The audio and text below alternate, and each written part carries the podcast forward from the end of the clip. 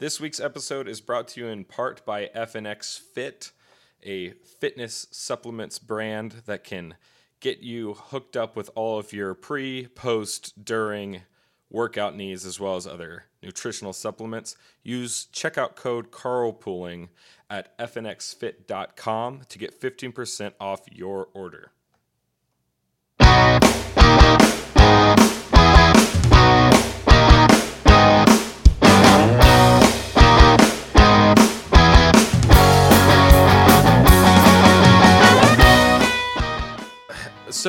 Can can anybody tell me what happened last week? I just I don't know. I've been getting some strange email. I basically I blacked out. I I uh woke up in a cold sweat. We had a million new subscribers and Carl carpooling is now the biggest show on the internet. So Right. I don't but I, I don't remember what happened. I was I think in a fugue state. Hey, let me just ask, you know, the the new people we hired. Hey, Shapiro, can you get in here and explain to me why the show's doing so good? Thanks. He'll be here in a minute. Ben, ben, I want the report on my desk by this by a Thursday. I don't know. It doesn't like it doesn't work because when what day are you even listening to this? oh What- man. Wouldn't it be great to show up in court with Ben Shapiro? Like For just what? to Like know you got a parking ticket? automatically you're gonna lose the case. No, okay. Not not because I mean just because like he's so widely hated by so many Hmm. different people. Um, I, I personally love him, and I think he would do a valiant job. However, you're pretty much you're you're dead on arrival there. Maybe we can Right. get him on retainer. What's Hunter? What's the current Carl carpooling budget look like? Can you check the Carl carpooling treasury? Yeah, just uh just to gonna dial in uh to our uh definitely corporate account. And uh oh, uh we can afford nothing. Um it looks like. So that might be a problem. well, we're definitely not getting Jew lawyer, and of the Jew lawyer, we're definitely not getting Ben Shapiro. He's like the Hey, what most is- famous of them. What is this? I see you've bought some big red gum. Yeah, Uh, to- 25 cents? Don't worry, Hunter. I called. I called definitely corporate card services and made sure that we had overdraft protection. So Oh, we're God. totally fine, Good. Good to guys. Uh, thank you for sticking with us last week. I, I did re-listen to the episode and I sounded like I was dying, and that's only because I was, in fact. Um, yet again, I have I have returned to life. I think this is the third time I've been resurrected for your audio listening pleasure. So, congratulations on uh, finding the show yet again and finding me alive in it. This is carpooling. It's the only good thing in a dark, dark world. It is a one white hot spotlight in an otherwise bleak eternal night. And we're glad to have you back again. If you have a job, not that anyone does, or not that anyone will soon, something about minimum wage or uh, $15 and automated kiosks at McDonald's. I don't know. Watch the news.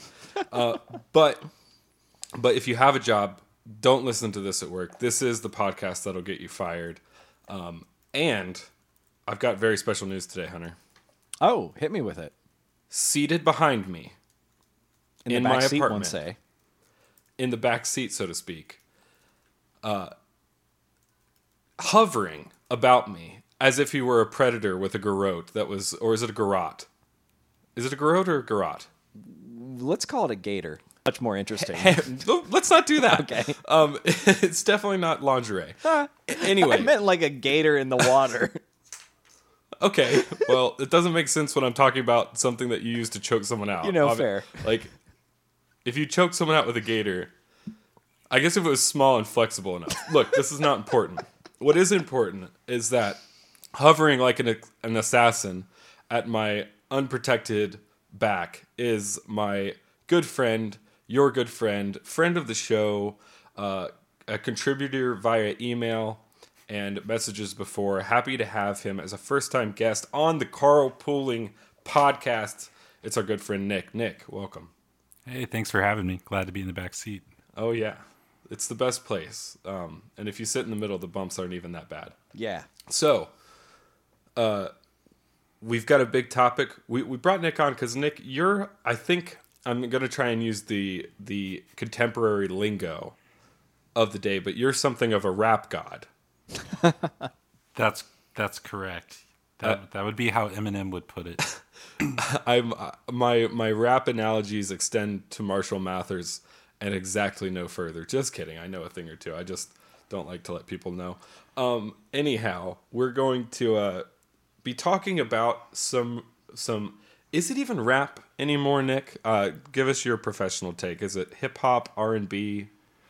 Yeah. So I figured we'd get into this later, and maybe we can dive a little deeper. But uh, the current brand of rap that's really big in the top 40 for the most part it's real sing-songy kind of pioneered by kid cudi um, but it's it's melodic rap it's uh it's somewhere in between singing and rapping Gotcha. I am so, immediately out of my depth. It's not even funny. if it makes you feel any better there's not a tremendous amount of depth Okay. I feel better. so uh, we're gonna we're gonna get into it, um, and you guys probably already know what's coming. Before we do that, Hunter, Yeah. for for the love of all that is true and beautiful, please bestow upon our hungry listenership the delicious comestibles of the roadkill. Can do, brother. Um, not to make light of a truly tragic incident. Um, if you haven't seen the news, there was a, a Muslim man in D.C. who was killed because two teenage girls attempted to hide uh, to carjack him. Um, it's a gruesome video. Uh, feel free to watch it at your leisure. Okay, let me pa- let me pause you right there, Hunter. Sure. I'll just wait. You have just done the comedy equivalent Uh huh. of taking a 20 foot ladder and a surfboard, Yep. climbing up to the top of a high dive, Uh-huh. I'm understanding. setting the ladder up, and balancing the surfboard on top of it horizontally. Okay. And you're going to attempt to dive into the pool of making somebody laugh. And I only bring that that video is, is horrible. It's horribly shocking. Right. Um, watch it uh, At at, your your own own peril. Yeah. I would say, yeah. Um, however, I just wanted to take a moment to just pause you and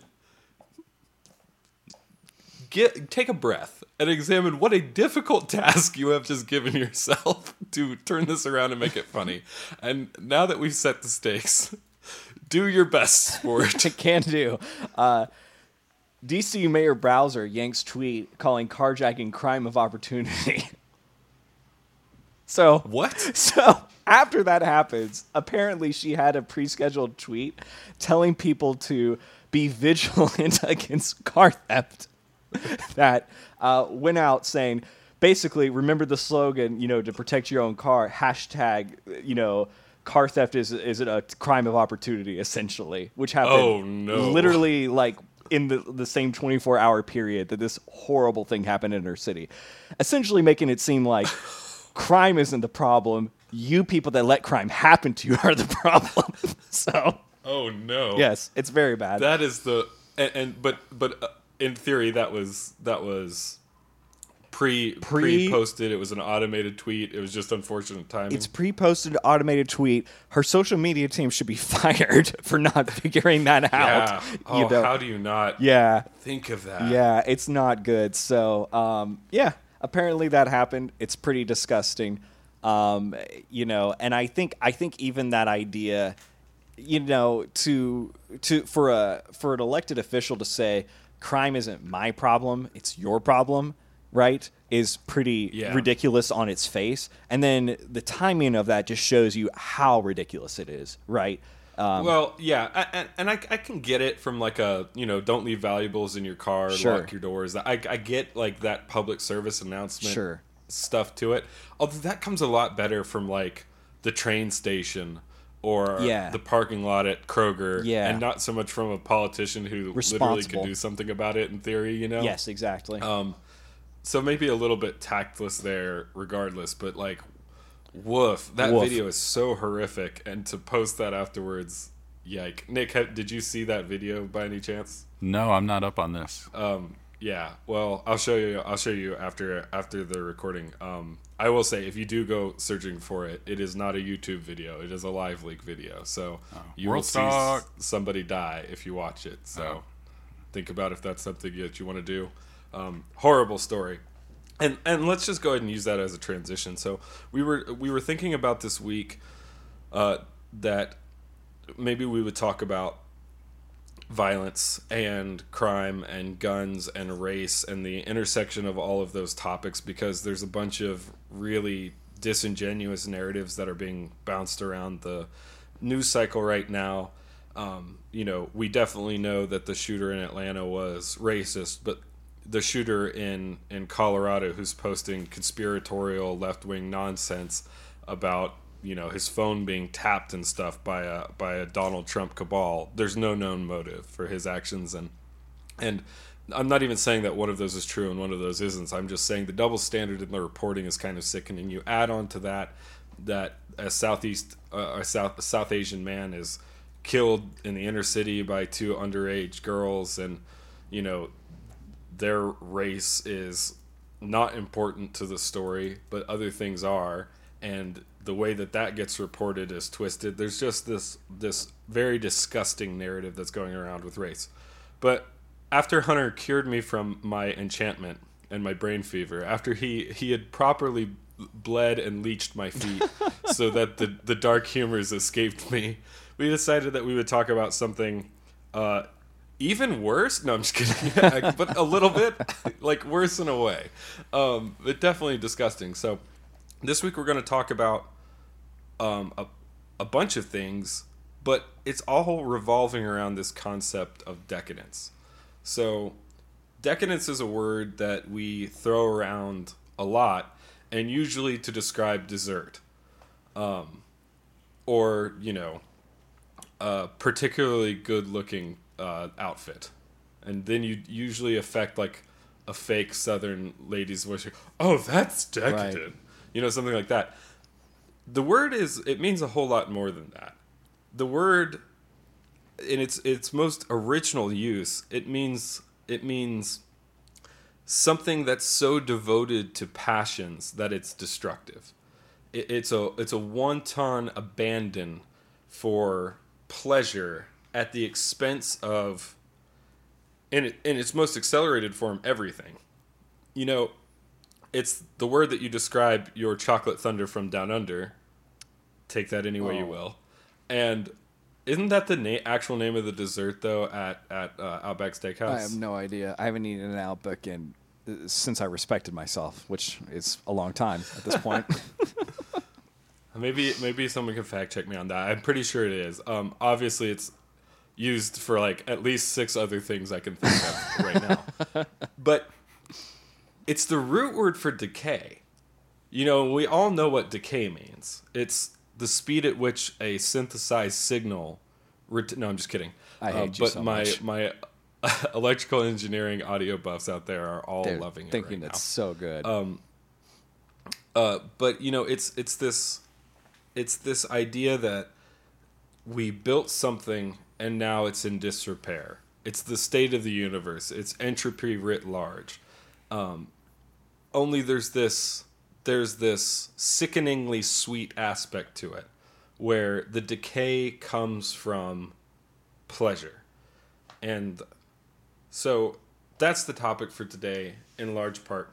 And I'll lay a little bit more groundwork and then maybe we can get into some of the specifics. But this actually came up as a topic because before the main story that we're really going to talk about today was on the scene, Andrew Klavan over at Daily Wire had a great uh, special. He's he's doing an episode a week. It's it's a little bit longer. So he had an hour and a half special uh, titled "The United States vs. God," and he talks about this idea of decadence, and he does so by referencing Jacques Barzun's book "From Dawn to Decadence: 1500 to the Present: 500 Years of Western Cultural Life." And so the argument in this book, and we'll we'll dive into it more as we go, but the argument is effectively that the story of the West is a story of decadence. It's a story of seeking pleasure and finding destruction. And I think there's been a couple of stories in the news cycle lately that kind of bring this to the forefront. So, Nick, I'm going to throw it over to you because you're the most in the know uh, on this topic. Can you tell us a little bit about Lil Nasks? I think I'm pronouncing that correctly. Is it Lil Nasks? That's correct. Lil Nas. Little Nasty. Uh, more commonly known as Lil Nas X. is uh, no longer an up and coming rapper. He's he's made it overnight. Uh, he started off as a Twitter troll, more or less. Uh, he had some like comedic Twitter accounts, and when he decided to make a song that was like this country rap fusion, uh, also known as crap, Yes, um, for certain. uh, he started promoting it via Twitter, like with funny tweet replies and stuff, and it blew up before you know it. Uh, Billy Ray Cyrus is on the song. It's the biggest song in the country. Uh, it's all over top 40. You couldn't escape it. And of course, we're talking about Old Town Road. Old Town Road, yes. which is, I think, contains the lyric, "Gonna ride." Is it ride or drive my horse? I think it's I'm to ride till I can't no more. I'm gonna ride till I can't no more. I'm Which, gonna- in light of his recent music, it makes you wonder what that really means. that is way too true. Okay, Um, gotcha. So, so he he blew up with Old Town Road. I'm sure like Yes. everybody's heard that song. Run the whole down the Old Town Road. Like everyone should I've know never, that little I've stinger never by now, heard right? that song in my entire life. Hunter, you've never left your home, Fair. okay? The- somehow for the I rest of believe us- that. I have no trouble believing that Hunter is heard that song. For the rest of us who occasionally receive vitamin D, and not a lot, but just Fair. enough, we've Okay. heard it. Um, okay. So anyway, and then then help me out with the timeline. So something like a couple weeks ago or something, he releases this new song. Uh, less than that. I think it came out last Friday, I believe. Gotcha. Um, he has a new song out called Montero, Call Me By Your Name. Uh, Call Me By Your Name, as far as I know, I haven't actually looked into this, but it's a reference to a film by the same name. yeah. Um, yeah, and the f- formula is less country and more just straight up like the current brand of sing songy rap, like think Post Malone. Uh, so pretty innocuous sounding, uh, but it's his new offering. It's out right now. And and call me by your name. Yeah, I think it is a reference to that film. Um, I, and you're gonna have to forgive me if I'm a little bit off here, but call me by your name was a little bit controversial when it released at Sundance because I think it involved the story of It's an older man. uh, like an older man and a younger man in some kind of homosexual relationship. And Yeah, so- very uh, uh, Milo type type beat. a Milo style feel. Our our audience will know what that Oh, means. no. Um, so yeah, so that was a little controversial. He's obviously stirring up controversy here, and so I'm just going to say what I know about it and then fill in the gaps, Nick. Um, but not in a little Nask's way. He he effectively he ascends to heaven in the music video, and then he does a suggestive pole dance from heaven down to hell. When he shows up in hell, he gives Satan an exotic dance. Then there's some implied in, implied sodomy. At which point he walks behind Satan, snaps Satan's neck, and then becomes Satan. Yeah, that's correct. I mean, it's implied sodomy insofar as like any lap dance is, I guess. Gotcha. Okay. Um, very cool. So, it's a far cry from his Old Town Road country beginnings, and uh, where he was simply going to ride a horse. Well, you know what? Never mind. I don't. I have. I have no idea. But this is kind of like his second hit. Kind of like this is. This is. I mean, have we had anything in the intervening months, or was it just like Old Town Road to this? He had one other song that was relatively big uh, after Old Town Road and before this one. Uh, well, there's there's one called Panini, and I, I don't think that one got anywhere close to as big as Old Town Road. And then Holiday, which was like a Christmas song that I don't know that it got a lot of radio time, but it was at least big on TikTok with the kids. Oh, with Gotcha. those kids, those youngins. and and that's that's sort of a theme uh, with his career so far. His first song, uh, relatively speaking, is kind of wholesome. I think there's like a reference to drinking lean, which is like uh, prescription codeine with Sprite that rappers drink. But other than that, I don't think it has like any like over the top sexual metaphors or anything. I want a new s- a new recurring segment on carpooling, which is rap cocktails with Nick. That's really good. Um, but I mean, you know, pretty pretty tame. And then, uh, I mean, he kind of maintained that image for a while. In fact, late last year, he had a virtual concert during COVID, um, and he was not the first to do so. Other bands had had done concerts in VR. Uh, there were a few bands that did concerts in Minecraft where you could like participate and be part of the event. Most notably, Travis Scott did a concert in Fortnite. So Lil Nas X's brand of this was actually a step down from Fortnite in terms of demographic. Uh, Fortnite appeals to children, but Lil Nas X had his concert in Roblox, which, uh, as far as I can tell, the player base is like 8, 9, 10. Um, so that seems, it's not that he doesn't have older fans, but he appeals to children.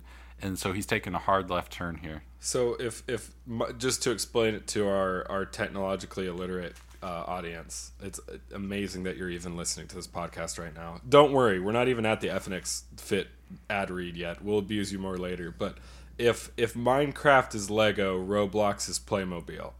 That's uh, correct. it- it's it's like a, a step down in complexity and demographic. As far as I can tell, yeah. Gotcha.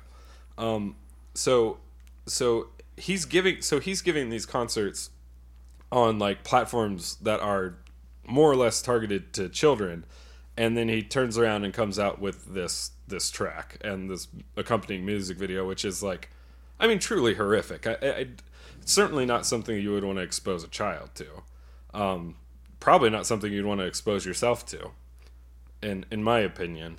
Uh, Hunter, out of curiosity, have you seen this music video? I have not, and I'm pretty happy I have not. The more we talk about it, Yeah, yet It's a lot. I watched. I watched a a compilation smash cut of it, uh, just to get the imagery, and that's about all I needed. okay, Um, great. for me. Yeah, it was. Uh, it was something else. Uh, a lot of money though, very high budget. So, Interesting. Well, I guess people think they him. can make a lot of money off of it, which which would make sense, you know. Sure. Well, and and then this is kind of where the this song I think really blew up because not only did the song come out and of course there's all this this satanic imagery in it and all this suggestive um, you know hedonism in the in the track and in the music video but then this shoe came out as a collab that he did with Nike and some other company Nick maybe you know Yeah, it's a collab uh, with a brand called Mischief, no vowels. mischief. Well, that's like bearing the lead of the year, I'd Yeah. say. Um, yeah. So he he releases this shoe, and it's got it's got a reference to Luke, where Satan falls to earth on on it. It has pentagrams. It's got uh, it's it's a limited release set, and so they've released 666 pairs of the shoe, and they're all numbered between one and 666. Here's the real thing that kind of made it a controversy, made it an internet firestorm, though, was that in the die, I believe, on the upper, there is there is one drop of human blood per shoe. Yeah, it's weirder than that. It's actually uh, I don't remember if it's an Air Max or what, but it's a Nike that has an air bubble in the midsole, has cushioning, uh, and so it's actually filled with liquid, and in that liquid is human blood. Oh, so it's actually still in like its liquid form in the shoe. Yes. so gross. Like like and to uh, to associate that to the music video because it obviously is associated to the music video. It there's this idea that we are, you know, going to associate s- Satan and death and blood and this shoe and all of that and even the Bible with a reference to a certain verse to this extreme hedonistic pleasure, right? This this pole dancing, lap dancing, the whole thing, you know, with with Satan, all of this gets rolled up into this ball. And you know, there it's it's a weird legal area even because selling selling human parts is kind of a no-no a lot of the time. Now, fluid's a little bit different, although blood's one of the weirder ones of those. However, you know, the reason that it's illegal to sell kidneys isn't because someone can't sell their kidney. Like in theory, a libertarian viewpoint would be that yeah, if you want to sell parts of your body, go Go you know, knock yourself out. Consenting adults. well, start with a different Stay part, away. Hunter. Yeah. Sure. But the reason that it's illegal and that it actually makes sense to be illegal is because you don't want to make a market for kidneys, right? Right. Like the incentive structure there is kind of Right. perverse. So selling selling blood is already a little bit a little bit strange. Um, but then associating that that we're gonna we're going to sell blood and associate it to this hedonist pleasure and, and and if you take a step back from the fact that okay it's a shoe with a drop of blood in it nobody died uh, it's you could even say that people didn't really even get hurt right? We extract more blood than that uh, at a routine doctor visit. However when you look at the iconography of it there is this this sublimation that occurs where we are taking our life we, we're taking our our vitality and diminishing it in the pursuit of pleasure. And i think that Mm-hmm. maybe that connects with the decadence idea. You know especially in this in this genre specifically or maybe this is a different a different genre i kind of see cardi b as, as to be a little bit more pop oriented than lil nas x. But there's this there's this you know this dance that got done by her and Megan the T H E E the Stallion at the VMAs where they're like simulating lesbian intercourse and doing all that kind of stuff. And it seems that there is like this extreme pull towards the grotesquely sexual. And it's really interesting that Lil Nas equated this with with demonic iconography. Interestingly enough, in Cardi B's musical for the, uh, I mean, it's King Lear and Hamlet rolled into one, WAP. And if you don't know what it stands for, you don't know what it stands for. But we don't talk like that on carpooling, at least when I'm not high on codeine. but, but um, there's there's demonic iconography in that music video as well. There's the head of the goat that a character is wearing for part of it. Uh, in addition, so both of these, both of these performances, there's this track, then this music video that contains demonic iconography, and then the scandal that whips up these these songs and these videos to kind of national attention, national uh, prominence. So we've got several examples of this same little pattern being followed in both of those artists, in my opinion. So let's talk about decadence. Talk a little bit about from dawn to decadence specifically that that Jacques Barzun book. So in it, he argues that there are effectively two types of decadence. There's little decadence and big decadence. And if you want a more thorough breakdown of this concept, go listen to Andrew Klavan's show uh, from last week. But effectively, they're arguing that there is rebellion and the rebellion is decadence, right? Like rebellion is decay. The point of a rebellion is to countervene something that came before, right? You can't rebel against nothing. If you do, you're what they call a rebel without a cause, which is cool sounding, but honestly meaningless. And and it it requires that there be something for you to rebel against. So little decadence, uh, Jacques would describe as rebellion against the elites, rebellion against the culture and the institutions that are dominant at a given time. And big decadence is rebellion against, well, he would say God or nature or reality itself.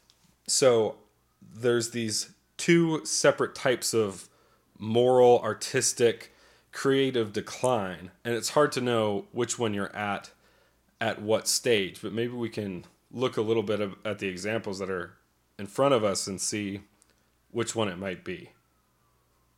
So, so Hunter, what are, what are your thoughts on on Jacques' point as far as the types of decadence? Like, do you think that that's a that's a relevant structure to analyze art in, or is it not useful? Um, I, I think that I think it's relevant. Um, I, there, you know, this kind of goes. Um, I have a friend who always says, you know, every loser calls themselves an artist, um, because it's it's not really definable what art is, and I think a lot of that has to do with the fact that we treat art with such decadence, right? Um, in both the in both forms of that definition you know, it, this isn't the Renaissance where like Michelangelo was like hailed and asked by the Pope to come in and paint a ceiling. You know what I mean? Like we don't really put a lot of we don't put a lot of weight on that sort of stuff. Um, and we we don't really have figures like that. And if we do, we pretty much use them as political tools nowadays, um, for the most part, or they have to fit in a decadent framework Um, that being said, you know, I, I don't think we're seeing something like small decadence right now. Um, you know, it's not like this. The songs and the stuff that we're talking about are being really used to topple like. I guess the best way to put it is, and you tell me if I'm a little off here, it, like the power structures that exist within our society.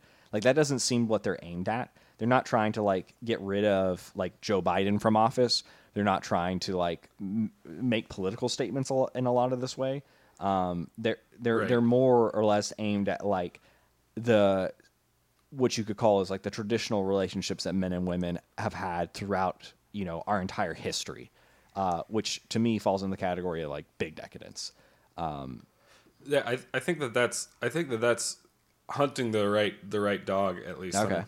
Um, a- a- and let me try and explain that with with this metaphor. So, like Nick, if I just say the word music to you, like, what's the first thing that comes to your head? Four on the floor, you know, like steady beat, uh, verse chorus, verse chorus, bridge chorus. Right. So like we're talking about this like typical rock instrumentation.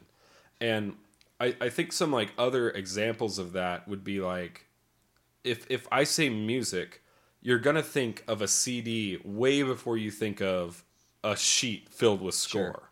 Yep. Right? But that wasn't always how it Yep. was. In in fact, that's a super recent phenomena. Even, you know, thinking of the primary mode of music being vinyl, right? It's just not how things were for a very long time. So we saw this this decadent rebellion happen in the 50s and 60s that led Darn to you, Elvis! you know Darn you, Elvis! yeah Elvis or or the Right. Beatles or whoever whoever it was that led to this this reconstitution of what we think of as music. Uh, one of the characteristics of small decadence, in my opinion, is the fact that you, you rebel against the elite or the institutions of the time and then you reform them in your own image, right? There, there's not a, a destruction of of the institutions eternally. It's a reformation more than it is a outright rejection of reality. And so you know that's why everybody you know the, the beatles they were the you know um, beatlemania and british invasion.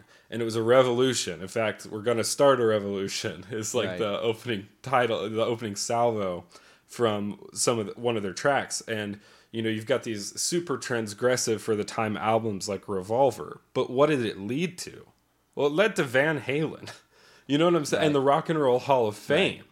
Like we didn't kill the entire idea as we reformed it into its modern structure. And I, I would venture to say that like I like classical music, I like rock music too, and they're both good. And not only that, but they both have a science behind them.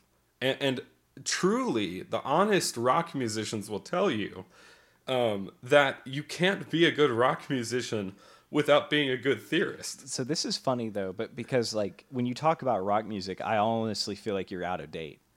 You know what I mean? And I don't mean that. Oh, I am. Yeah, Yeah. and I feel like I like I don't know.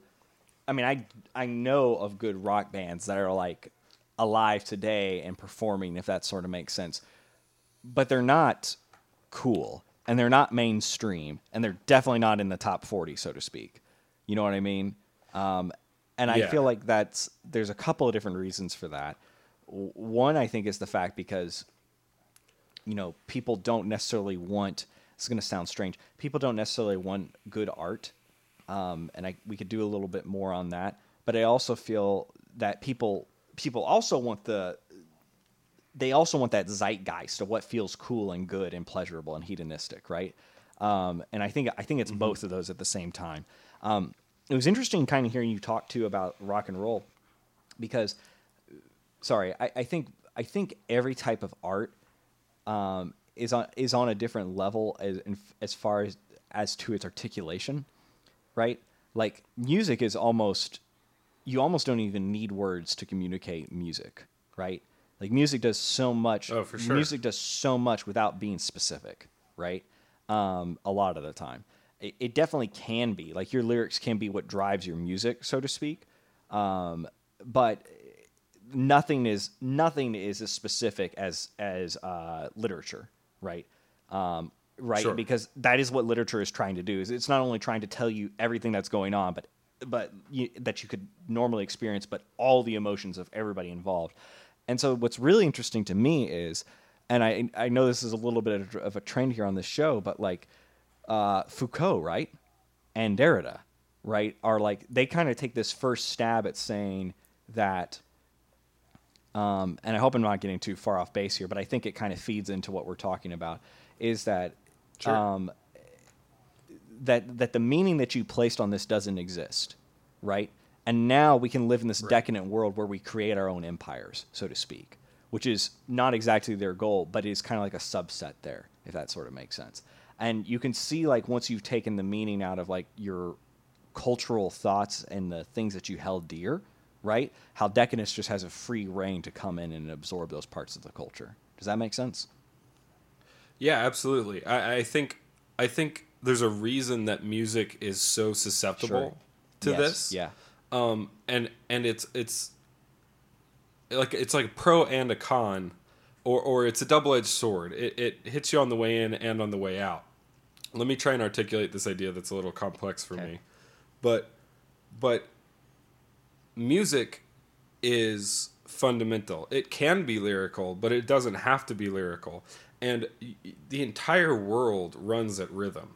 Um, light is a hertz, and so is sound. Um, everything you experience truly is movement, and music is the art form that embraces movement. There's a reason that you don't dance to silence. You literally have to have music to dance, and you and and that's true of of all the forms. And and, and I am trying to get at the fact that music is primal. Like visual arts are important, and literature is next to godliness. but but music is primal. Um, it it interacts with the biorhythms that are inc- like interacting in your own body, and we know this based on science. I'm not just being conjecturous and flowery. Okay. Like like if you listen to faster pitched music Oh, or, yeah, or yeah. faster tempo music, your your biorhythms will increase, Mm. and if it's in a proper range, a lot of times they will match, Mm. and that's a observable, repeatable experiment that you can that you can perform and observe. There's this thing about music that that strikes at the core of what it is to be human, I, and and so it makes music the universal language in a lot of ways. Like like math is the universal language of the intellect, music is the intellectual or the universal language of the soul, and you that uh, that allows it to be wide open because the audience is so broad. At the same time, a very transgressive image is less impactful than a very transgressive song. And you know this to be true, and you felt this before, even if you haven't exactly articulated it and sculpted it out and pulled it out from the background. Like I'm sure you both have had these these interactions where someone's like, "Oh, I really love this music," and you listen to it and it's horrifying, and you're like, "You don't actually like that. You like the fact that it's shocking to say that you like it." Yeah. You, do you know what I'm Yes. saying? And and that's how I feel about ninety percent of what Nick listens to. No, I'm just kidding. um, but we've all had that feeling before, and you can have that feeling about other things, right? But it happens a lot a lot in music. No one ever comes up to you and goes, "Oh, I really like this terrible book." Like when's the last time that's happened? Or I really like this terrible painting. The main, re- main and of reason is we can 'cause have- if anybody reads a book, they've put too much of their life into it to actually say they like it. Like they they have to really hate themselves at that point. But I'm sorry, I digress. Yeah. yeah. Well, I, I'm just there's something there's something very fundamental about it, and it, it's why these music videos are kind of like the the sensory overload, the the sense jamming of artistic representation, right? Mm. Because it's it is a story with writing. It is a usually a cacophony of visual stimulation and it's all centered around the king which is the track you know and that there's something very primal and very fundamental about that i'll say one more thing and nick i know that you and i have had conversations around this before but there is this idea that art can be whatever we call it and whatever we want art to be is pretty new it, it's it's pretty fresh. You know, I know like you're a fan, Nick, of like like brutalist art. Which can you just describe that for our literate fan base? Uh, Yeah, I'm no art major, but uh, a lot of brutalist architecture or even brutalist web design, uh, it doesn't hide uh, the elements of its structure. It's pretty raw. So yeah, like and it's different from just like Soviet, uh, you know, concrete block. Not not, not, too far away. Yeah, but not far. Like the, you can have what I'm saying is you can have non-utilitarian Yes. brutalist art, but Yeah. it looks very industrial, very utilitarian. I, I- that's probably a decent example. My my art major mother is going to call in and uh, have my backside for it. So anyhow, but there's this there's I, I understand that there can be preferences, but you know now we've got art in MoMA, which is just like a toilet with the word Nazi written on the side of it, and I, I wish I was exaggerating, but I'm not. Like there is just a anything goes laissez-faire mentality. You know, you had like the Velvet Underground uh, back in the '80s, where like Lou Reed and what's his bucket? Actually, what is his bucket? Because I can't remember right now. What is the Uh, guy? Not Warhol, right? No, Warhol's who I'm trying to get Oh, the at. banana. Yeah. Yeah, who? It's just anything can be art. Like there's a there's a piece by Warhol, which is a video of him eating a hamburger. You know what I'm saying? And that's there's certainly an um an air of decadence about that. But this idea that art should just be pleasure and, and look into the Velvet Underground, by the way, if you want to just examine a little artistic hedonism. Uh, they were into pretty much anything and everything there. And, you know, Warhol had a lot more in common with, like, I don't know, Manson than he had in common with Michelangelo. I- I- he was he was very controlling, very divisive is a strange character. And if you look at some of the stories and some of uh, the tales of what went down at the velvet underground you'll see a little bit more what i'm talking about. It's certainly a decadence there where you're you're mixing carnal pleasure with artistic representation. This was not always the the case. You know i it got me thinking uh, Jordan Peterson had on his podcast a couple a couple of weeks ago Juliette Fogra, who actually does the illustrations in his new book, um, Beyond Order, I think is what it's called. That's right. I'm so I, I just second guessed myself as that came out of my mouth. And she talks about how she was this like perfect pitch savant piano player when she was growing up over in one of the Slavic countries. I can't remember which one. I think it was Latvia. I'm pretty sure it was Latvia. Um, and she was just she was fantastic. She was a good player, and she absolutely despised it because when they realized that she was such a such a fantastic wonderkind wunderkind, they put her in school and just forced her to play this morose classical stuff that she didn't really align with, right?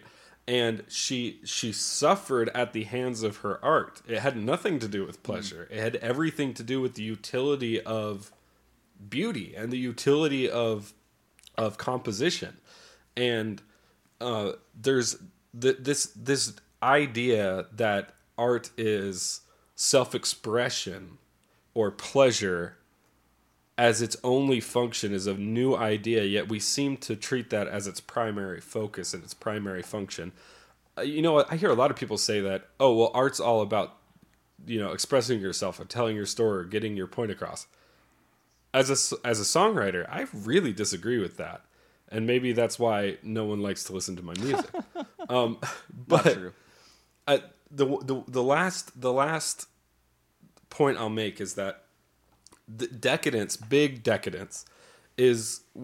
I'm not saying for certain that we live in a moment of it, and hopefully we can get into that in a second. But big decadence isn't necessarily a new phenomena. You know, we've seen we've seen the pursuit for pleasure evolve into complete decay before.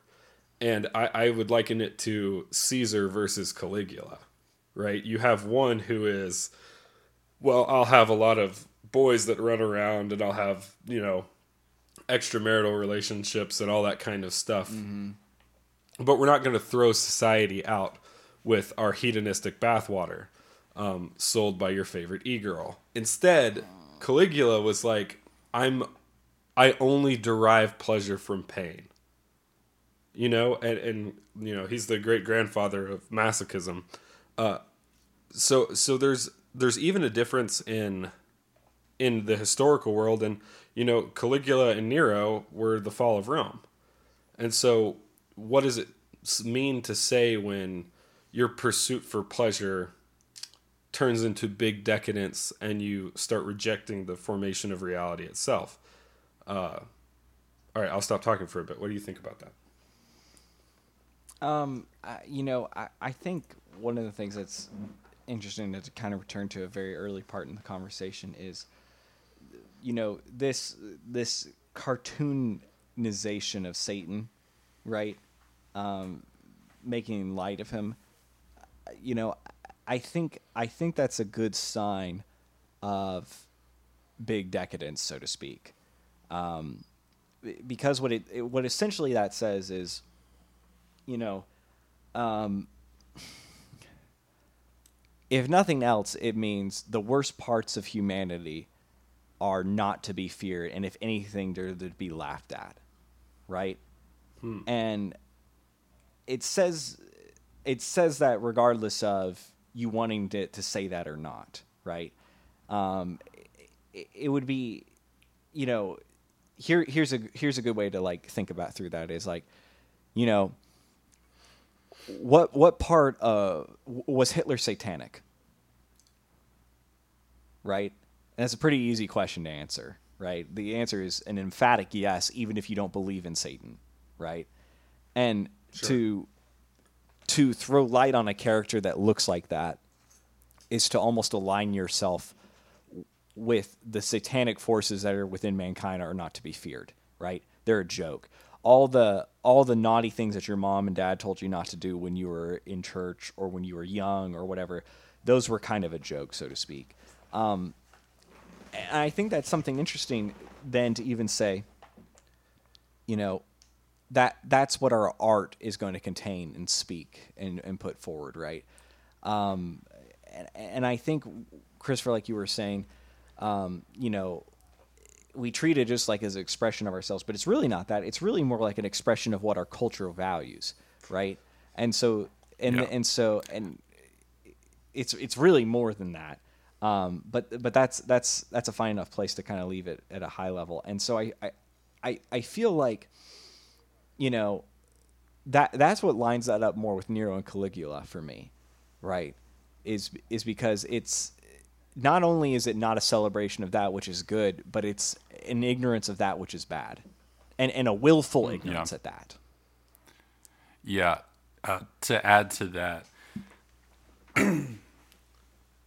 uh, you mentioned that uh, Satanism or depicting Satan in culture is at best, uh, you know, sort of laughing about about it and making light of it, um, and that it's not to be feared. I think uh, more often than not, I would I would prefer that to be the case because I think uh, it's more common that it's actually a celebration of that. When you think about Satanism, uh, as far as I know, there are very few true Satan worshippers. Sure. Um, yeah. But if you look at like LaVeyan Satanism and its values of hedonism, uh, pleasure, self centeredness, self preservation, uh, I mean, w- whether that's dressed up with a Baphomet and a pentagram or not, that is, I mean, that's all woven through our popular culture and our values. Um, it, it may not be the values that we purport to have, but if you look at the way we live, um, it very much has a grip on us. So, yeah, do what thou wilt, right? Like that's the golden rule of LaVeyan Satanism.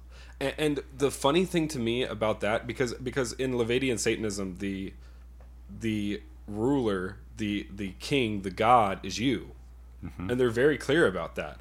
And from the Christian perspective, what's so interesting to me about that is, you actually are worshiping Satan. Right. Like that's exactly what he attempted to do. Take, eat, and you'll have the understanding of God, right? Like yep. it's it's kind of this hilarious Pride. yeah well precisely it's kind of this hilarious double play that they think that they're not actually worshiping the devil that they're not actually worshiping the serpent in a lot of ways they are far more directly than they could possibly be if they actually worshiped, worshiped you know the baphomet And the fruit was sweet. Yeah, yeah, exactly. Well, exactly. I, I mean, think about think about, and we've talked about this a lot on the show before, but you know, it opened our eyes. And I don't think that there's a single person listening to the show right now that doesn't know the dangers of of having things that are nice to look at. Um, anyhow, Nick, one thing that I that you and I had been talking about a little bit before the show was was this idea of is there any actual uniqueness? Because I think a lot of people, probably a lot of our listenership, think rap music and they've always think thought of it as just like insane degeneracy. And like and to a certain point you're not wrong. But Eminem saying the F word 70 times and I'm going to staple, you know, my my mother's mouth closed or whatever he does or drive 9-inch nails through his eyeballs or whatever, you know, whatever zany stuff there is like that. I feel like there's a difference in the message between that and oh, let's go sexually pleasure Satan. But but is there is there just because you're you know our local rap historian is there a difference that you detect in you know the silver age or golden age hip hop and what we're looking at right now Okay, so I'll get real nerdy for a second. Go. let's do it So, as I mentioned earlier, a lot of what's popular right now is this sing-songy brand of rap. That's a lot closer to pop than it is to rap, but uh, it is I- it is still classified under hip hop, but it's it's it's a pop genre. Hip hop pop.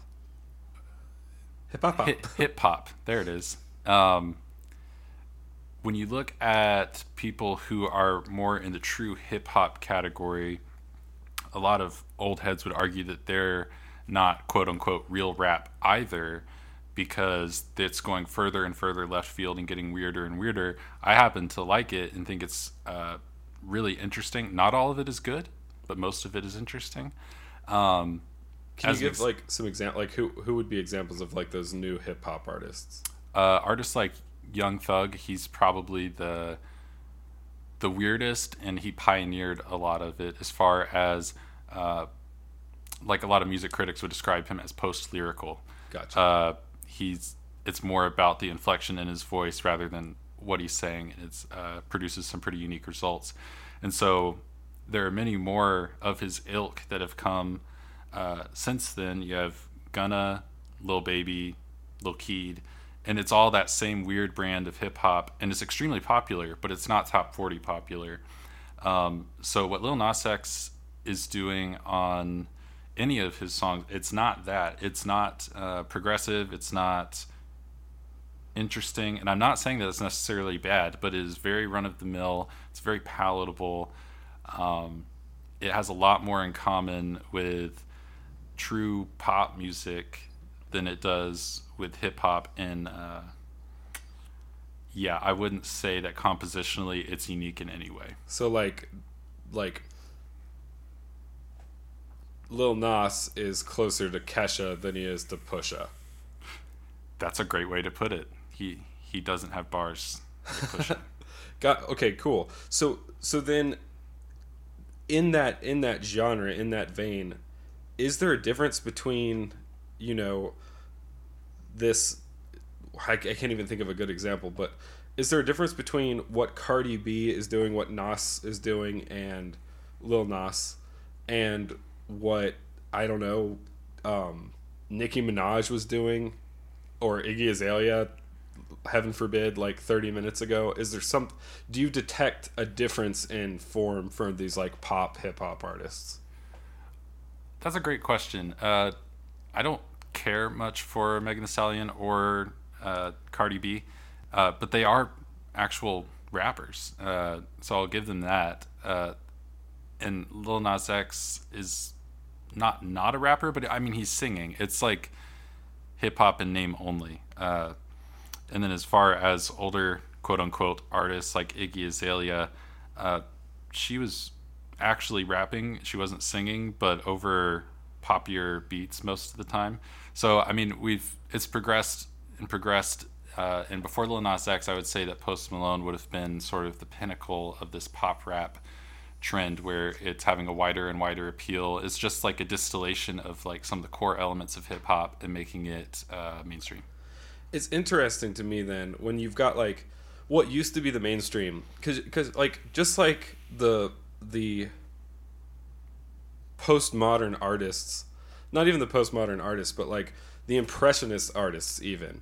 Um the the truly the modern artist period had this like rebellion against les académies de beaux-arts and the the rejection of the classical style right? And we're to build our own salons and we're to do it ourselves. There was this little decadence going on.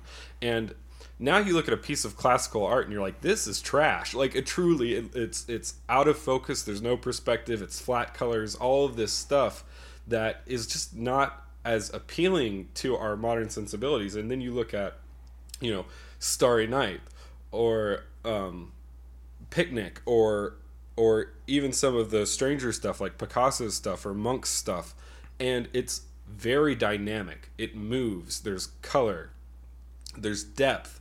There's a lot of intrigue and interest. And, and you don't even have to go that far past the classics. I mean just talk about like monet and renoir right? You've got this really f- f- fresh. It's bright. It's not you know a black background with with you know the mother mary with the gold halo right?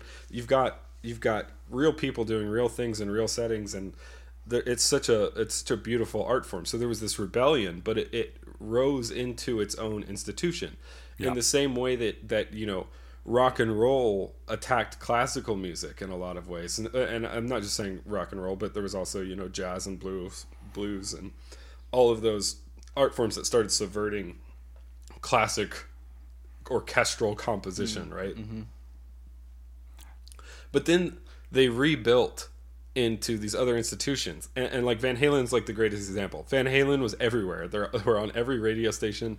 You know the eagles these classic rock gods who are now boomerish you know what i'm mm. saying? Like hunter you were saying earlier that it's almost kind of funny. And like van halen's most transgressive song said that he was hot for his teacher and she wanted help he wanted help sharpening his pencil like a pretty lame euphemism, right? And yet now you've got and and that music was it wasn't the the instrumentation wasn't really transgressive, although it was born out of transgression. You know, it was born out of this decadence. But but Van Halen is like you listen to Why Can't This Be Love and you're like everybody can listen to this song no matter what age they are. And even the weirder stuff like Captain Beefheart or or Meatloaf or something, it's not pushing any envelopes. Um, I think that's more like, I think that is more like the echoes of the past reaches of art, right? In in, in that new formula, right? That decadence to some extent is tearing down. You know what I mean? Like, I I think like, you know, this is a problem I think in every form of art nowadays, and I think every once in a while you kind of see like this gleaming hope of what once was making its way through, um, you know, and I and I feel like I feel like that's like when an artist is really doing the job of an artist, so to speak. Um, and but I but I feel like also it's you know if you want to be a musician, right? And I mean the career, so to speak, right? That that comes with certain baggage. And nowadays it basically means you need to strip naked, right? And gyrate, right? And Yeah. there there isn't even really a difference between you know being uh, male or female on that anymore. You know, like it's all what people want. Um, Yeah, and not to belabor the topic, but one thing that's so interesting and exciting and fun about uh, hip hop and the current trap hip hop scene that's born uh, here in Atlanta is that it has that punk energy of rebelling against the established uh, systems. We're just going to make a beat in Fruity Loops. We're going to use uh, like our iPhone mic and record this song. And then you compare that with someone like Lil Nas X, who uh, for all intents and purpose, purposes, may as well be an industry plant. Like he blew up so fast. Um, and then, not to speculate, but I'm going to. If you look at how uh, comforting and bubbly his introduction was, and then the quick shift in messaging alongside the possibility that he uh, was an industry plant. I mean, it's it's concerning, and it's not uh, like he he has connections to the hip hop world. Uh, I don't think most people consider him to be uh, an artist in that way. that's a that's yeah. an interesting point. Yeah, well, and and that's that's kind of what I'm getting. What kind of what I'm driving at is you've got this inversion. I think that's happening in in substrate and and topic, like what is the message of the music and how does it compare to the accessibility of the music. Somebody help me. What was the name of that super bizarre '90s female vocalist? uh, who was saying weird songs about her cat and everything. What she was so weird, and if I can't remember her name, I have literally no idea who you're talking about. oh yeah, Bjork. Bjork, like she was super bizarre. Her music was like super psychedelic, very inaccessible, and she kind of was only. I mean, she's. I'm not saying that she wasn't talented, but she was kind of an oddity. Like she was kind of a sideshow. You know what I'm saying? Mm-hmm. And she was weird and her subject matter was weird and she sang about weird stuff she was from iceland so she came by it naturally but regardless it was it was weirder subject matter that was that was niche because the art that it was layered on top of was also niche now we're seeing this really weird conversion inversion i should say where you've got based on what niq was just telling us the most transgressive, obnoxious songs and and iconography that's ever been applied to music. I mean, truly, layered on top of uh, the most accessible art form. You know, this made me think when I first saw the little little Nas X music video and a couple of screen grabs from it. I I thought immediately of Tenacious D's "Pick of Dex- Destiny." and it's a film and a concept album. Uh, and of course tenacious d is a comedy band. Like they're they're niche on purpose. You know what i'm saying? Right. they're weird al with with more guitar. So the the thing that's so interesting to me is the entire point of that that story is they're looking for the pick of destiny to help them really shred right Right. and they're setting off on their own and and he he prayed to you know uh, jack black starts out by praying to the poster of dio that's on his wall and dio you know teaches him how to rock and roll which is kind of funny also dio is amazing and then uh, you know, he goes on this quest. He meets Cage. They're looking for the pick of destiny. It all culminates into they're having this this rock off with Satan, and Satan literally is after having effectively someone in sexual servitude, specifically Cage. So they make this wager that if they win the rock battle, they get the pick, and survive. And if they lose, then Cage has to go to hell with Satan for uh, things that Lil Nas X is interested in. And it's the worst possible outcome for Cage, right? He's like, no, this isn't good. I don't want this. And this was co- like transgressive comedy mm-hmm. in music, right? And it was like, no, we're de- whatever happens, we're definitely not doing that. And now we've got a far more mainstream sound. You've got a far more top 40 format preaching the exact opposite. It's like, it, no, actually, we wouldn't even have to have the rock off. We're already signing up for the job. And of course, not only that, but in the realization of that act, we're going to become Satan himself, which is more accurate than Lil Nas knows. I'm almost positive.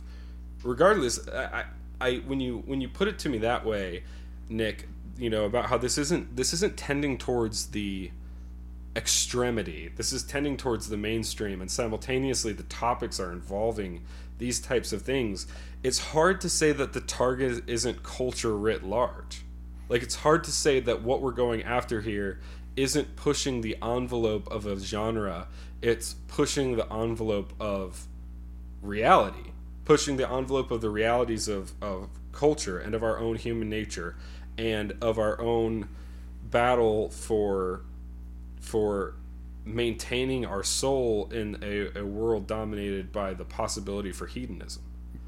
I, I- think that it's dangerous. You know, you talk about him going on that Roblox video game where there are a bunch of kids, and of course, Cardi B strutted her stuff on on primetime television at the VMAs. Not that anyone watches your horrible reward shows anymore, but this isn't this isn't Bjork.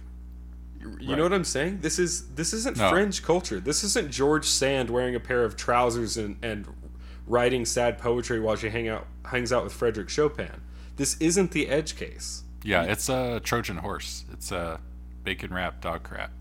Bacon wrapped dog crap? That's just off the dome. That was for free. you can take that. You can use that. Just pepper it in a conversation, and you can take full credit. That- Niq, you've given our listeners a better gift than we ever have here at Carl. Pooling. Um, so, so when you examine it through that lens, you know, where does it leave us? I don't think that cultural revolution is bad. I don't think that artistic revolution is bad. I don't think that rock music is bad. I think if you like rock music and you don't think you like classical, you're kind of an idiot because every single guitar solo that you've ever heard in your entire life is born off of theory, and the best guitar players are the best theorists. Period. Period. Uh, there's no there's no two ways about it. And the best guitarist is Jack White, and uh, there's absolutely no argument to be had there. So feel free to disagree with me and be put down summarily and mercilessly. Put John Mayer up there too. John Mayer, Banana Pancake. He actually is a. He's a really- great guitarist, He's a really yeah. good player. he plays a different. He he's got a much more like like poppy finger style, but he um he's he's really talented. By that I mean I can't play a lot of John Mayer stuff, uh, but but I can't play any of Jack White's stuff except for Seven Nation Army. That literally you would have to be handless not to be able to play. Um, anyhow, I I find that I find that to be interesting that we have we have this rejection of culture which isn't necessarily a bad thing but you have with it this this rejection of reality. Doesn't it reflect the political landscape a little bit? I mean don't we see patterns of this replicating in other areas? You know the french revolution was against the aristocracy and I'm not saying that the French Revolution was a good thing, but it was a rebellion and, and therefore decadent in a certain way. We were attempting to achieve more pleasure than we had now at the cost of previous institutions, at the cost of something having to decay. Although France still exists, and no matter what you think of it, it's not hell, it's France. And that it was born out of the French Revolution and World War II. But Antifa and BLM, they're not against the aristocracy. They're against the nuclear family.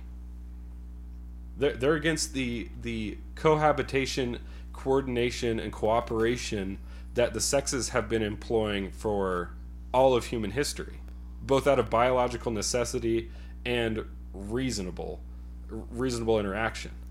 Yeah, and I don't want to talk out of my depth here, but uh, potentially the same kind of deal where you take something that's very palatable, like Black Lives Matter, as a sentence, and it's like, of course, there are very few people who disagree with that, um, and that's the bacon. Right. Yeah. Absolutely. You you take you take a structure or a substrate that nobody can disagree with and that everybody can palate and you you backdoor into that this incredibly destructive anti-realistic idea anti-scientific idea and, and i guess when i look around and we use art as our proxy and then find other examples in our culture and our political culture it does feel like now is is not a rebellion against uh, against the elite. It's not a rebellion against institutions. It's a rebellion against reality and God. Uh, I don't know. I don't know really how else to read what is happening right now. Yeah, it, it calls to mind um, uh, somewhere in Proverbs uh, where it says, "A person may think their ways are right, but the Lord weighs the heart." Um, and also maybe a little more damningly in Isaiah 5, where he says, Woe unto them that call evil good and good evil, darkness light, light darkness, etc. It's like, yeah, that's where we're at. Yeah. It, it, certainly feels that way to me. You know, we've had satanic iconography in music for a long time. It's been in metal mm-hmm. for a long time. Um, and not a lot of people listen to metal. That's just that. Uh, most people, you know, don't don't know 10 metal bands and everyone can name 10 pop artists. And then it started to move. You know, I remember, I don't know, probably a decade ago or something, the first time that I saw a, a Antwoord music video. and they're horrifying, right? Yolandi and yes, Ninja are. are like terrifying people. And it was very off putting. And they screech, they sing in these screechy voices. And it's discordant and mm-hmm. dissonant and it obviously was not made for for mass consumption it was in a similar way that people would say about metal like you're yeah. never going to have a a 55 year old woman listening to metal they just yeah. don't like it it's actually alternative yes right it's actually alternative it's actually transgressive in its substrate um, it's weird now that that has been inverted. It's weird now that that the same boppy tune that everybody's listening to and every uh-huh. every top 40 station is filled with is pushing the this satanic material. Yeah. And, and, and like look, we're not uh, this isn't just a, a bunch of Christians that are grasping our pearls that someone made a, a likeness of Satan. They're actually selling human blood like they're they're selling a shoe with human blood in it. Yeah, it's worth noting, not to derail this, but uh, so you mentioned earlier that it's a collaboration with Lil Nas X, MSCHF, and Nike. It turns out that MSCHF uh, just purchased 666 pairs of shoes and customized them and sell them, and it's like branded in a way where it looks like it's a collab with Nike. Uh, Nike's suing because that's confusing to the consumer. They don't have anything to do with it and unless you like look that up, there's no way you would know. Wow. It seems like Nike, maybe the the blood of the the blood in the shoes probably came from someone living in the West and not an impoverished Chinese child, so they probably just weren't down with it. Uh, right? They have no they have no trouble with. Uh, with the children getting hurt, um, but it is it is worth noting too that it's not the first time MSCHF has made a sacrilegious sneaker. Uh, last year they made one that had uh, Jesus on the cross, a crucifix, um, and then instead of being filled with blood, it was filled with quote unquote holy water from the River Jordan and all this other weird stuff. But it, I mean, it feels weird one to walk, put put your foot into something and walk on the ground with something with Christ on it. Uh, but it didn't cause nearly as much controversy, and Nike didn't have anything to say about it then. The only reason they're saying something about it now is because it of the pearl off. clutching. Yeah. Yeah. I so I think a lot of this is happening mainly because of in the artistic realm because of a lack of understanding of what art is and what an artist is, so to speak. And I think um, the the main way that I get to interact with art is in writing, and I think this same kind of philosophy passes on to other uh, artists, but I, I think it's something like this.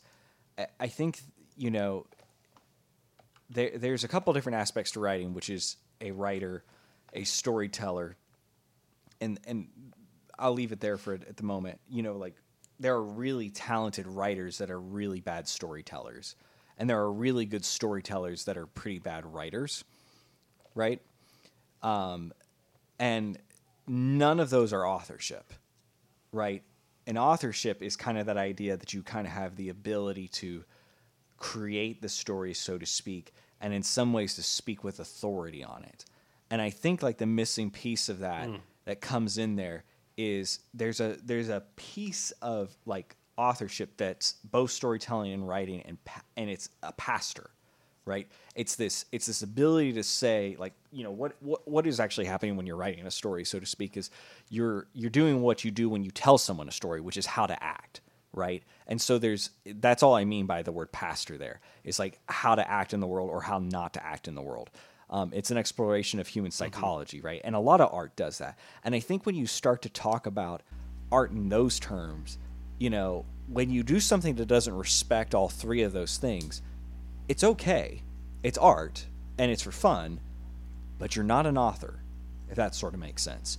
And I think that's And Hunter. Oh, you go ahead and finish. No, Hunter, please. I was just going to say you. that, and I, and I think that's really the main point. Yep. So anyway, the thing I was getting. so no, but I think that I think that, that I think that's right, Hunter. And maybe this is the place to uh, drop this one off at the station. But but I think that you're onto something there. I think that it it's a reflection, and and Niq, you were talking about this a little bit earlier of what our culture values. Right. We value self-expression at the mm-hmm. expense of reality. And we've been seeing this shift for a while now, and it makes your reference to Derrida earlier even more reasonable, Hunter. There is this this zeitgeist that that human humanity can be summed up to a MMO RPG character I, I creation that so long makes me so That you are this- Yeah, big. It, it honestly, I, the, the more this, the more the fractionation and the different classes are broken down. And by classes and Yeah. jobs, I mean like, like, what's your sexuality and what skin color button are you going to select and how big are your eyes and what color are they? And it, it's like we can take the human experience and distill it down to a collection of attributes. And you've got, you've got this. In, instead of being a, a thinker, you're an ally instead of being instead of being you know a a transgressive intellectual you're lgbtqia two spirit whatever it is the, the an alphabet boy if you will instead of being instead of being malcolm x you're black and, and that's your cultural experience and, and we can reinterpret all of the cultural and social interactions that you have based on your character creation screen. Like, no, it was a racist shooting because you're white and she was Asian. Well, that doesn't mean anything. Mm-hmm.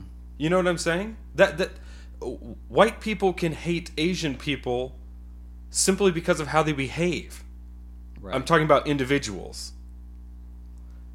That like you can you can dislike someone who is of a certain skin color for Right. any reason at all. But not not in this post-truth world. And Hunter, that's what you're getting at here is that self-expression is meaningless. Like there's a reason that that that Romeo and Juliet is a fake story. It's made up and it's more Right. I've true than the watched paper. that- and that's because it Sorry, I tells watched us play literally like five times, Go ahead. and I still love it. Like you can get, it, it- there's so much to it. it tells us something that's true about humanity abstracted right? It tells us something that's true about ourselves, even if the events themselves aren't mm-hmm. purely factual. There's a deeper level of truth that is at play in a story like that than what is on the surface. And to consider your work art while not being in dialogue with the truth diminishes it. If you think that the the most important thing that your art can do is self-expression, you're missing the point. And and that might be our art showing a reflection of our cultural values, which at the moment stray completely from any kind of grounding in truth, no matter how you define Right, truth Right. Mm-hmm. At the expense of self-expression. And that's where the term my truth comes from. My truth is self self-expression dressed up in the word truth. It means nothing. And now when you have well i'm little nas x i'm gay and i'm transgressive and i'm black and so i'm going to be you know this I, i'm going to express my homosexuality in this video. I'm going to express my distaste for western culture and which by the way the church is western culture uh, in this video i'm going to express my distaste for all of the institutions in this video while not being in in dialogue with anything that's real or anything that's useful or anything that's tangible like Right. he he he's not even understanding the functions of heaven and hell and your ability to travel in between them in, in his iconography. Like it doesn't actually even make sense. There's nothing there's no meat on the bones of that story that he's telling because he's not even in dialogue with those with those previous forms. Unlike the rock guitarist right? Unlike the rock guitarist who is in dialogue the entire time with beethoven and bach when he plays that super ripper you know minor chord influenced arpeggiated solo. He is in contrast and in in dialogue and in context of music as a science well there's no religious philosophy going on in this video Right. And I don't think that's a conversation he'd like to have uh, because the whole thing feels dishonest to me because you think about uh, the environment that allowed him to express himself in this way. It's Western culture. The medium, or, you know, the institution that allowed him to distribute the, the song and video at such a large scale, that's capitalism. So what are we really rebelling against? Right. Well, and, and that's just the thing, right? Like, we've become so comfortable that we have we've lost sight of our values. We, we're Rome in its final days. At least if you looked at our art, that's what you would see. And by the way, when you look at Drag Queen Story Hour, that's what you'd see. Mm-hmm. No, we're gonna have we're gonna have this amalgamation read books to kids as long as they're not Dr. Seuss. Mm-hmm. You know what I'm saying? Be- because your experience is valid because it's yours. Mm. I think that's a. I think it's an earmark of art that is dead, and I think art that is dead is an earmark of a society that is dead. And I think that we can hope that we're in a period of small decadence, but when you see when you see the the push for the mainstream to become decadent, I think you've entered into the And- danger zone. we all know that there's no better way to be decadent and to really show people what you're made of than going to fnxfit.com and getting FNXFit.com, just that's right. the sickest gains and the buffest tush and the just packiest of abs that you could possibly have. Go out onto that beach, you know, sh- sh- show show all those Cardi B's what's really hot, and Yeah, clothing, clothing optional, optional if you're sexy enough. for men only. For men only. Yeah, we're not going to let only. women into that. That's that's absurd. Um, No, you haven't earned it, ladies. right. So go to fnxfit.com, buy a shirt, and while you're there, buy some protein powder. Use our link, uh, the one that Chris is going to tell you right now.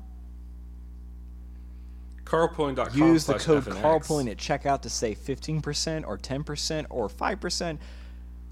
Fit one one Twenty five percent maybe. That's a lie, and you can definitely get a savings if you use that code, and you will be looking just as ripped and fantastic as you could ever dream. Live that decadent life, FNX Fit. Uh, yeah, it comes in so many decadent flavors. How many times can I say Hey. decadent in one episode? Niq, thanks so much for joining us and sharing your your hip hop historian intellect with us. That was super useful and super informative. I'm I'm glad that I finally have an application for it because it's occupying a lot of real estate in my big noggin. Awesome. If you guys want to reach out to Niq, he is at Niq on Twitter. That's N I Q Niq. You can find the show at carlpooling.com. All of our links and references are there. I'm at Chris X Carl on the socials. Hunter's at Emotional Carl. The show's at Carl Pooling. Send us an email. What do you think about art? What do you think about cultural decline? What do you think about the death of America? What do you think about the Boogaloo? uh, number Okay. two, Electric Boogaloo. Also, you're probably not Yeah. allowed to say that, right? You're probably not allowed to yeah, talk about I that on that iTunes was anymore. correct. Yeah, but you're allowed to sell the little Nas X music video. So you know what? Tim Cook, get bent. Thanks for coming. Thanks for being in the back seat. We love you. Get tested.